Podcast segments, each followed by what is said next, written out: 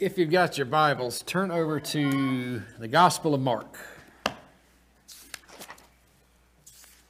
We're going to be reading chapter chapter 1. So you get, get to the beginning of the book, that's where you need to be.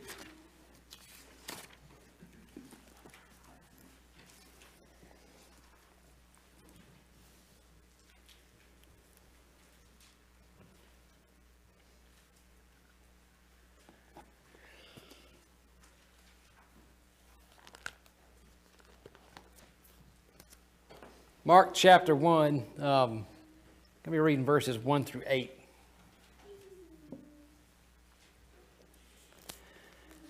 So, starting in verse 1,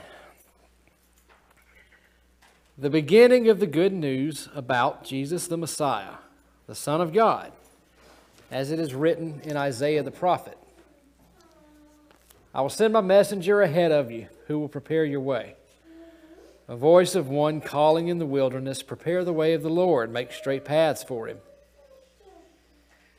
And so John the Baptist appeared in the wilderness, preaching a baptism of repentance for the forgiveness of sins. The whole Judean countryside and all the people of Jerusalem went out to him. Confessing their sins, they were baptized by him in the Jordan River. John wore clothing made of camel's hair with a leather belt around his waist and he ate locusts and uh, wild honey.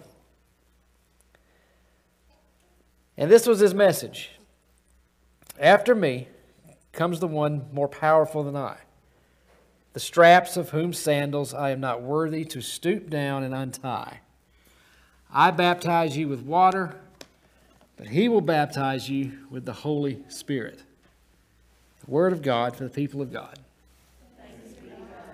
One of the as weird as this may sound, one of the one of the things I look forward to every Advent season is the fact that I get to preach a little bit about John the Baptist.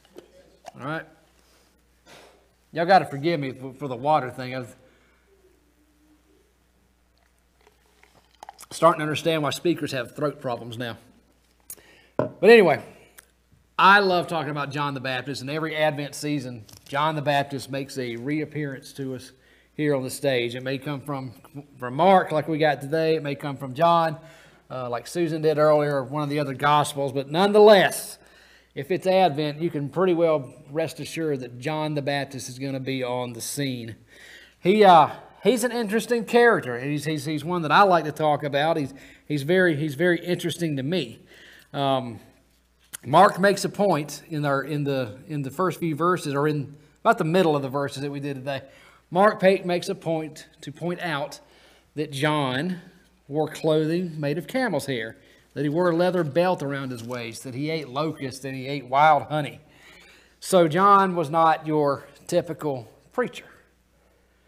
And uh, but then again, neither was Jesus. John was certainly John the Baptist was certainly not uh, the uh, based on his appearance and his mannerisms was not the uh, the quintessential preacher or religious leader of his time, nor would, nor would he have been today.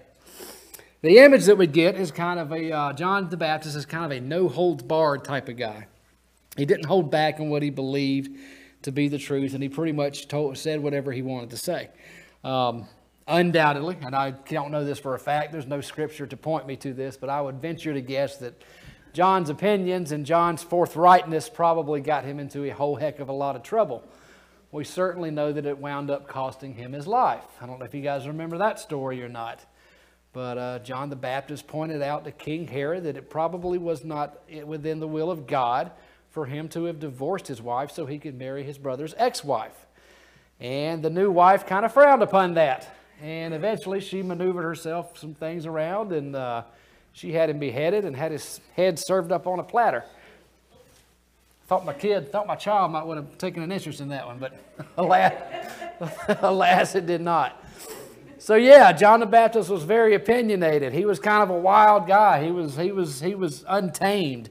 Definitely not like the Pharisees and some of these other religious lead, leaders of the day. As a matter of fact, he called the Pharisees and all the religious folks a brood of vipers. That's how much he. Uh, not, I'm not going to say he didn't respect them, but um, he called it like he saw it. So that was just the type of person that he is, and that's the image or was, and that's the image that we get of of John the Baptist um, in all of these gospel stories of him.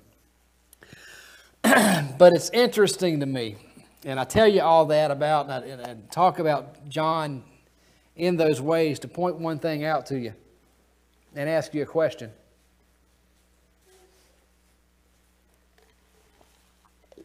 Isn't it interesting? Isn't it interesting that God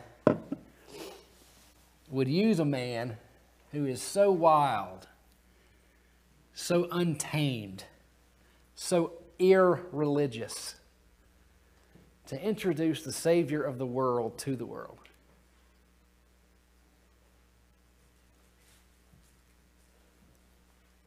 He didn't use a dude with a collar or a robe or whatever they were wearing back in those days. didn't use somebody with general uprightness, higher echelon of society. God chose this wild, crazy, what we would probably saw if they were on their lawn today, would call them a crazy person. Yeah. To introduce the world to the Son of God. But, as we all know, God kind of has a habit of doing that, doesn't he? look through the Gospels. Look through, uh, look through the Old Testament. Look at Moses. Moses killed a guy, for goodness sakes.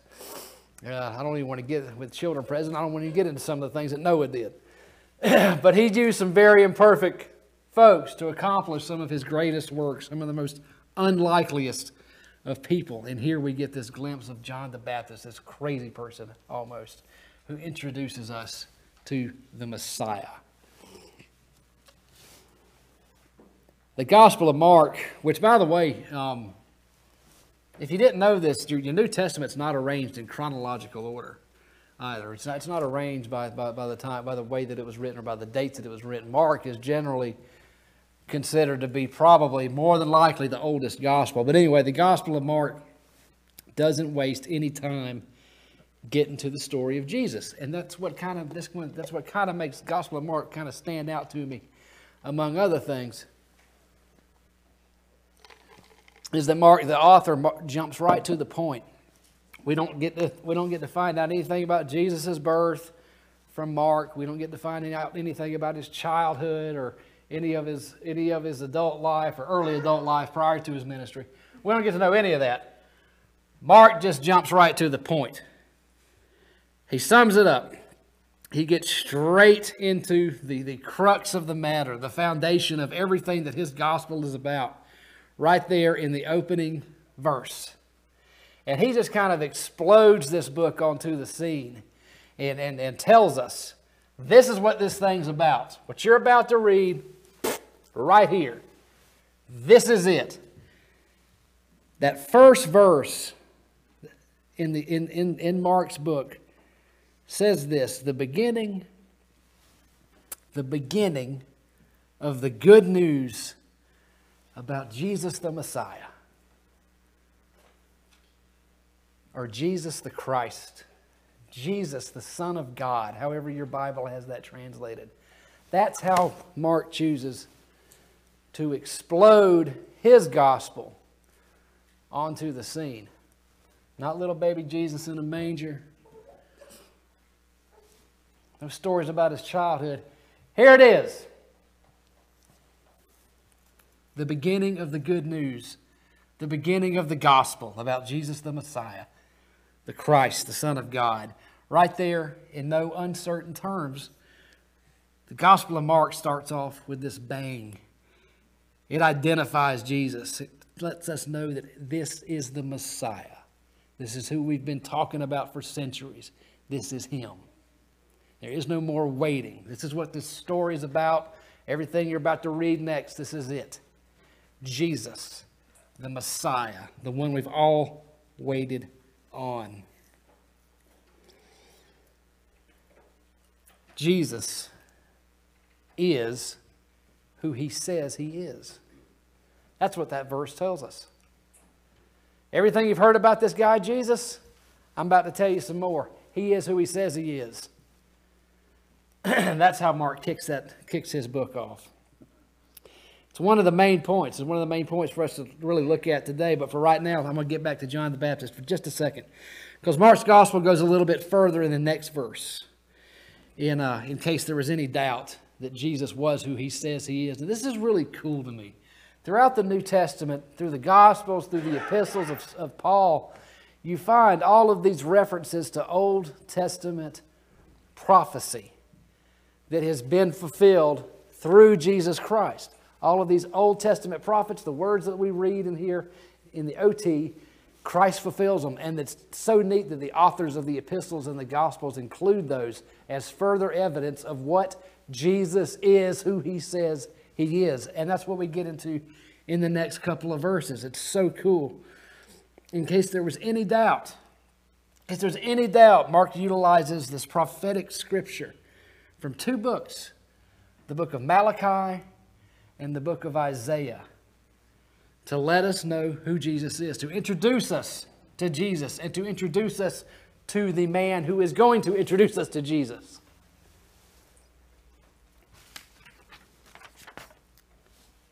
From the book of Malachi in our verses today. The author of Mark writes, I will send my messenger ahead of you who will prepare your way. Prophecy from the book of Malachi again. The next part of that scripture says, A voice of one calling out in the wilderness, prepare the way for the Lord. That sounds a lot like John the Baptist to me. Of course, that's who he's referencing. A voice of one calling out in the wilderness, prepare the way of the Lord, make straight paths for him. That's a prophecy that you can read yourself from the book of Isaiah. Mark utilizes these two things to point, to point us to John the Baptist, who points us to Jesus. This is who these prophets were talking about here in Malachi, here in Isaiah, when they said this person will come, prepare, saying, prepare a way for the Lord. How cool is that? How cool is that that the author wants us to know without a doubt that prophecy is being fulfilled through John the Baptist, right there at the beginning of his book. This prophecy is being fulfilled by this guy right here, this crazy, untamed, reckless, no holds bar fellow. This is who's going to introduce the world to the Messiah. And it's just so cool. We read that John came preaching a baptism of repentance for the forgiveness of sins. I'm going to talk about repentance for just a second, a little later on. Um, but first, notice this. Because this is something else that really stood out to me this time. And it's never stood out to me before. And, I, and I've probably read this story a hundred times.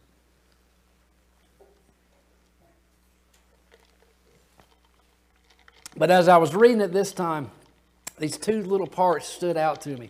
And this is why it's so important for us to really take time to ingest Scripture when we read it. To not just gloss over it, but to really take in literally every single word of Scripture. Because what happens when we don't is we fail to miss a lot of the, a lot of the really cool stuff a lot of the, we tend to miss the big picture, if you will. Because here's what our scripture says today.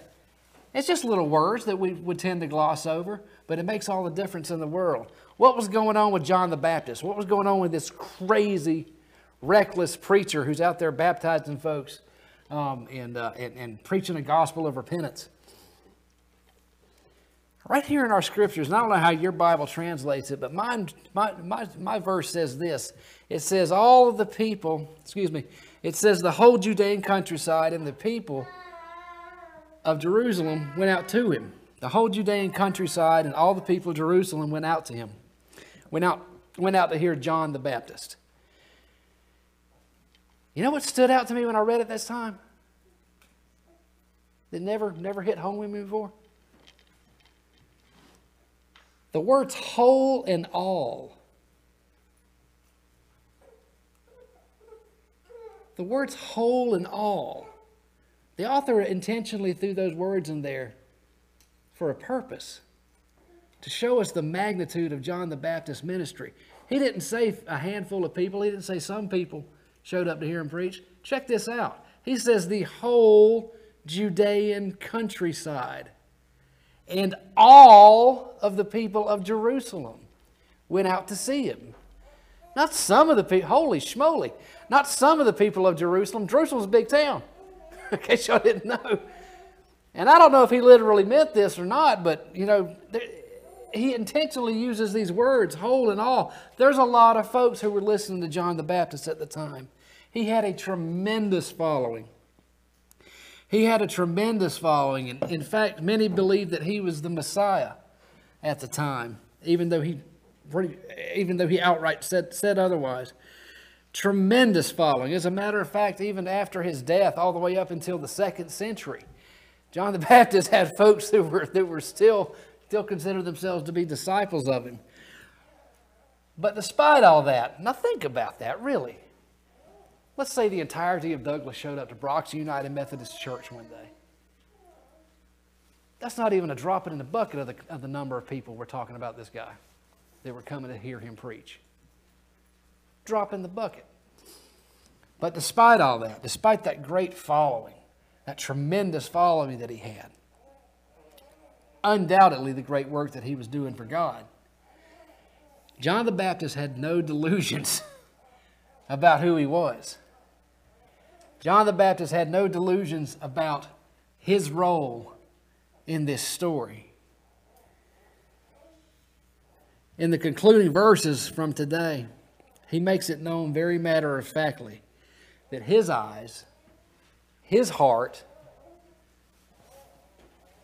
have tunnel vision and they are focused on one thing, and that one thing is Jesus. John wasn't in it for the popularity. He wasn't in it for the, the, the large population of people that were following him. He was there for one reason, and he knew that reason. That was to point those folks to the Savior of the world, to the Messiah.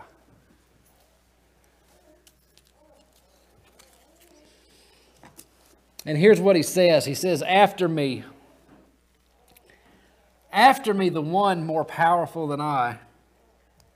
John the Baptist says in these scriptures, After me, the one who is more powerful than I, the straps of whose sandals I am not worthy to stoop down and untie.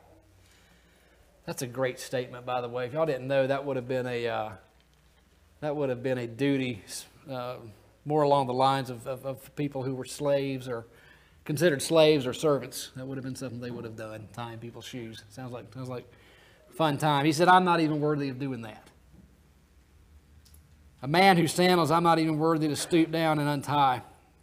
I baptize you with water, but he will baptize you with the Holy Spirit. And I hope I'm not getting too linguistic here, too, using too much language, but language is kind of my thing. And something else popped out to me this time as I was, again, for, for the first time in going over this story. Something else popped out to me in the language here is the difference that we can make, the difference that a, a little tiny preposition can make in a sentence. Because when I replace one of these prepositions that we just read with another preposition, it doesn't necessarily change the meaning, but it certainly enhances the meaning. And it gives us a bigger idea and a bigger understanding of the complexity and the bigness of what this statement means. And it's an accurate translation, by the way. I'm not, I'm not just changing words in the Bible. I, wouldn't, I would not do that. The, it's an accurate translation to, to, for these two words to fit into this sentence. But listen to this, and I hope y'all think this is as cool as I thought it was.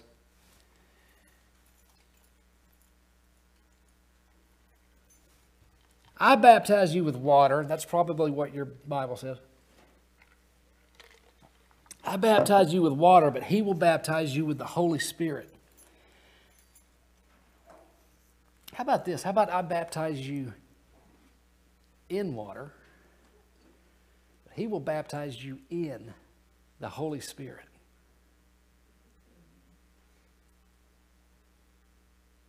That kind of enhances that a little bit, doesn't it?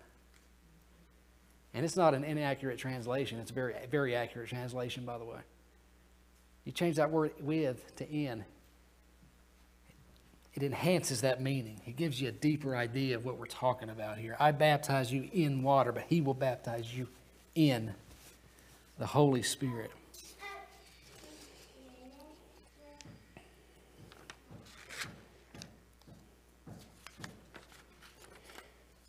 Because understand this and I know we are going to be pushed for time. I went, I went over time over, over there this morning too. Understand this if you're a Christian, if you uh,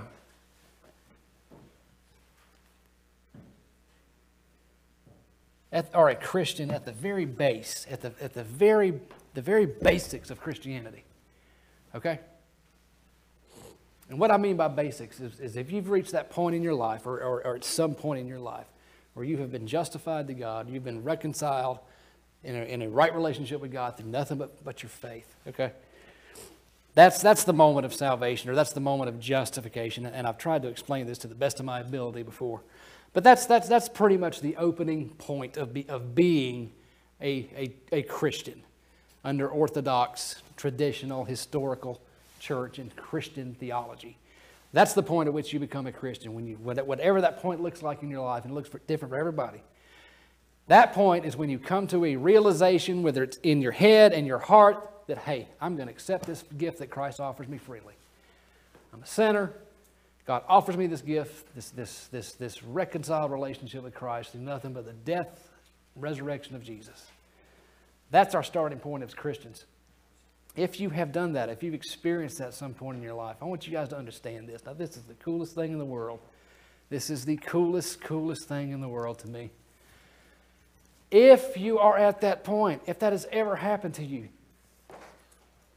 the Spirit of the living God resides inside of you.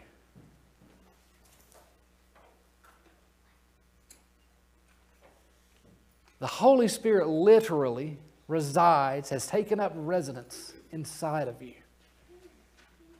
We have that as followers of Jesus, as people who've been reconciled through nothing but faith and acceptance of that free gift that He offers us.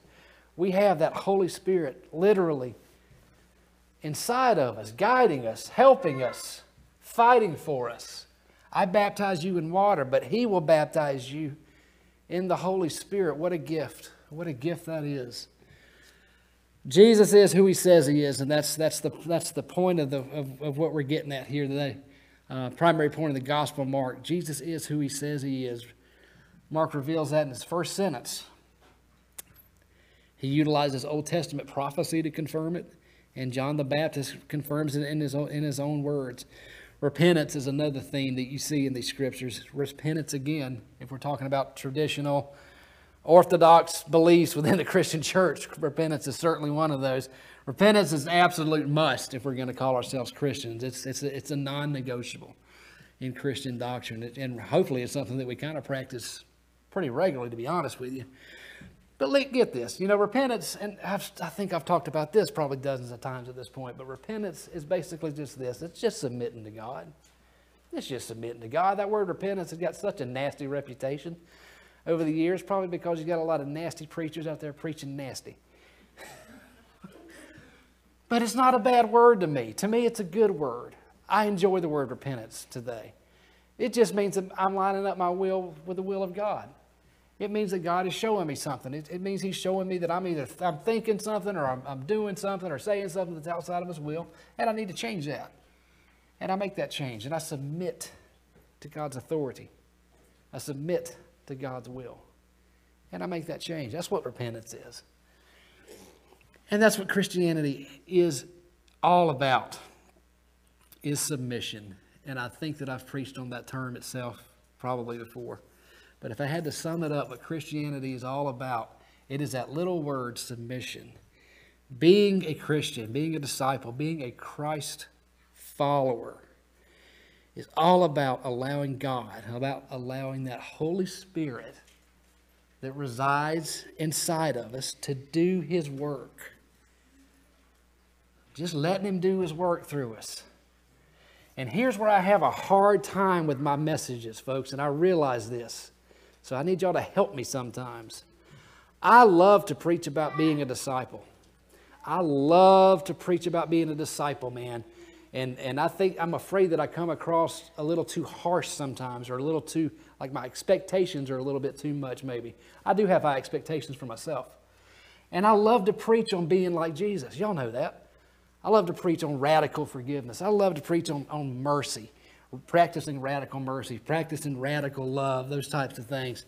I love to preach on, on, on, on having hearts for the poor and hearts for the marginalized. I love the hearts for the downtrodden. I love to preach on, on, on having and living the fruits of the Spirit that I think we talked about last week gentleness, patience, love, self control, joy, peace, kindness, those types of things. And I, and, and I preach on those very, very often. and here's where I have a problem getting the message both through. I, I have a problem telling myself this sometimes and practicing this myself a lot of times. But I can't do this by myself. as much as I want to be like Jesus, and as much as I want y'all to be like Jesus, as much as I want y'all to embrace these qualities of Jesus, as much as I believe God wants us to embrace these qualities of Jesus, I don't have the ability to do that on my own. Christianity is not about trying harder, okay? And this is where we have to kind of lean in a little bit and try to figure this out. Christianity is not about me trying to try harder. Christianity is about me recognizing the will of God and letting Him do His work.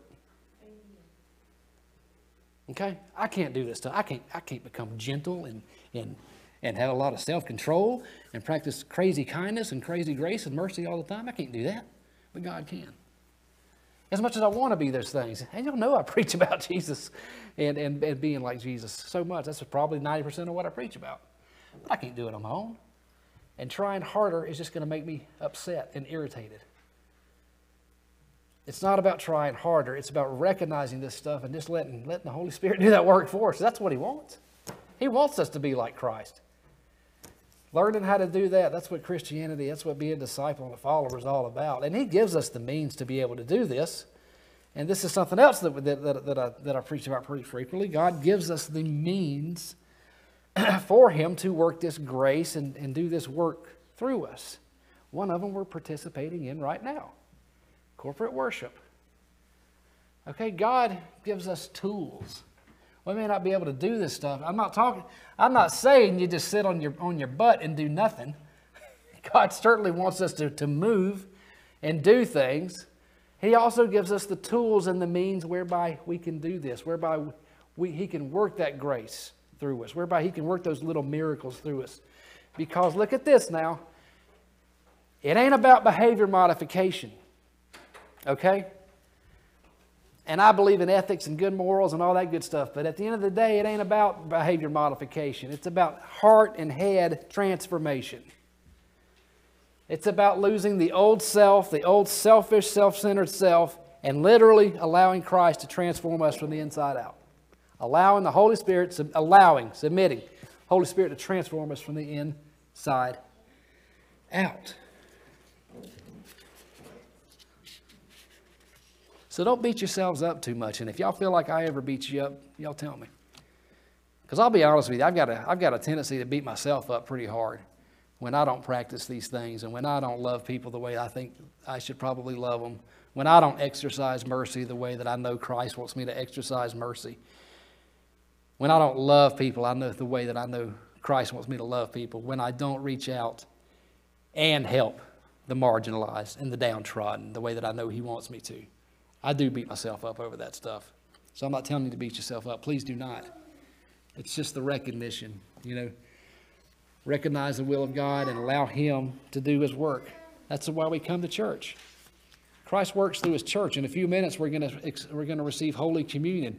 The Methodist Church, Wesleyan Church, has a, has a rich history of understanding that Christ works His grace through receiving Holy Communion. John Wesley believed that people actually could get saved simply through receiving Holy Communion. That's how much he thought about it. God gives us these gifts. He gives us these, these, these, these means, these tools. That's why, that's why we got the Bible. That's why we got the Bible. Otherwise, it's just a book. What does the Bible do for us? I mean, you got professors and theologians and all that who study it for various reasons, but for the, for the average Joe and Susie, what does it do? It reveals to us the Word of God. It reveals to us the will of God. It reveals to us the character of God. Read those red letters. If you want to know what, G, what God is like, Listen to Jesus. It reveals this to us. This is how we know, and we absorb this stuff and we allow God to work it through us, to become this. It's not about me trying to make me better. It's about knowing what it, know, knowing knowing God's will and just letting the Holy Spirit do His work in my life. That's why we pray. That's why God gives us the gift of prayer. That's why God gives us the gift of fasting. These are all things traditionally that the Methodist Church has preached on for centuries now, and we call there's a name for it. Wesley in our church calls them the means of grace. Pretty simple. It's the tools that we have to access that, that, that God works through to, to work this transformation in our hearts, in our minds, and in, in our lives. Whew, that was a long sermon. and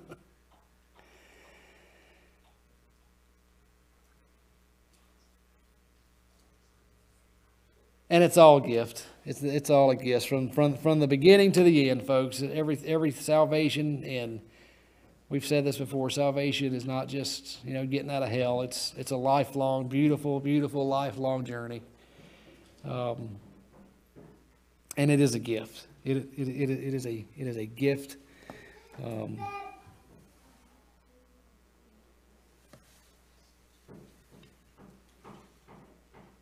that we can access if, if that's truly what we want. And I believe that's what God wants. I've told y'all that. I, have told you I don't. I don't think we. I don't think that we're Christians just for just for the sake of getting out of hell. You know, I think there's a purpose for us, and that purpose is to become like Jesus Christ. That's our purpose. You want to know what your purpose is? You want to want to know why you're born? To become, if you're a Christian, it's to become like Jesus Christ. That's why we're here, and that's that's that's what God gives us. He gives us the ability through that Holy Spirit. Learning to submit. And I enjoy that personally. I've seen that in my life. I'm, I'm, I'm done in just about two seconds, two minutes. I enjoy that transformation, y'all. I've seen it in my life. I've, I've seen it. You know, I, I have little, I've had great moments and I've had little sparks of moments. And it's those sparks that remind me, just let me know that Christ is real. That the Holy Spirit's continuing to work through me and, uh, and I am becoming more like Christ in little ways. I suspect each and every person in this room can testify to that in your own life. If you look back five years, 10 years, whatever, you're probably, to some degree or another, a little more like Jesus than you were back then. More than likely. I hope so, anyway. But that's our role, I believe. Let us run with perseverance the race marked out for us, fixing our eyes on Jesus, the pioneer and the perfecter of our faith, as the author of Hebrews writes.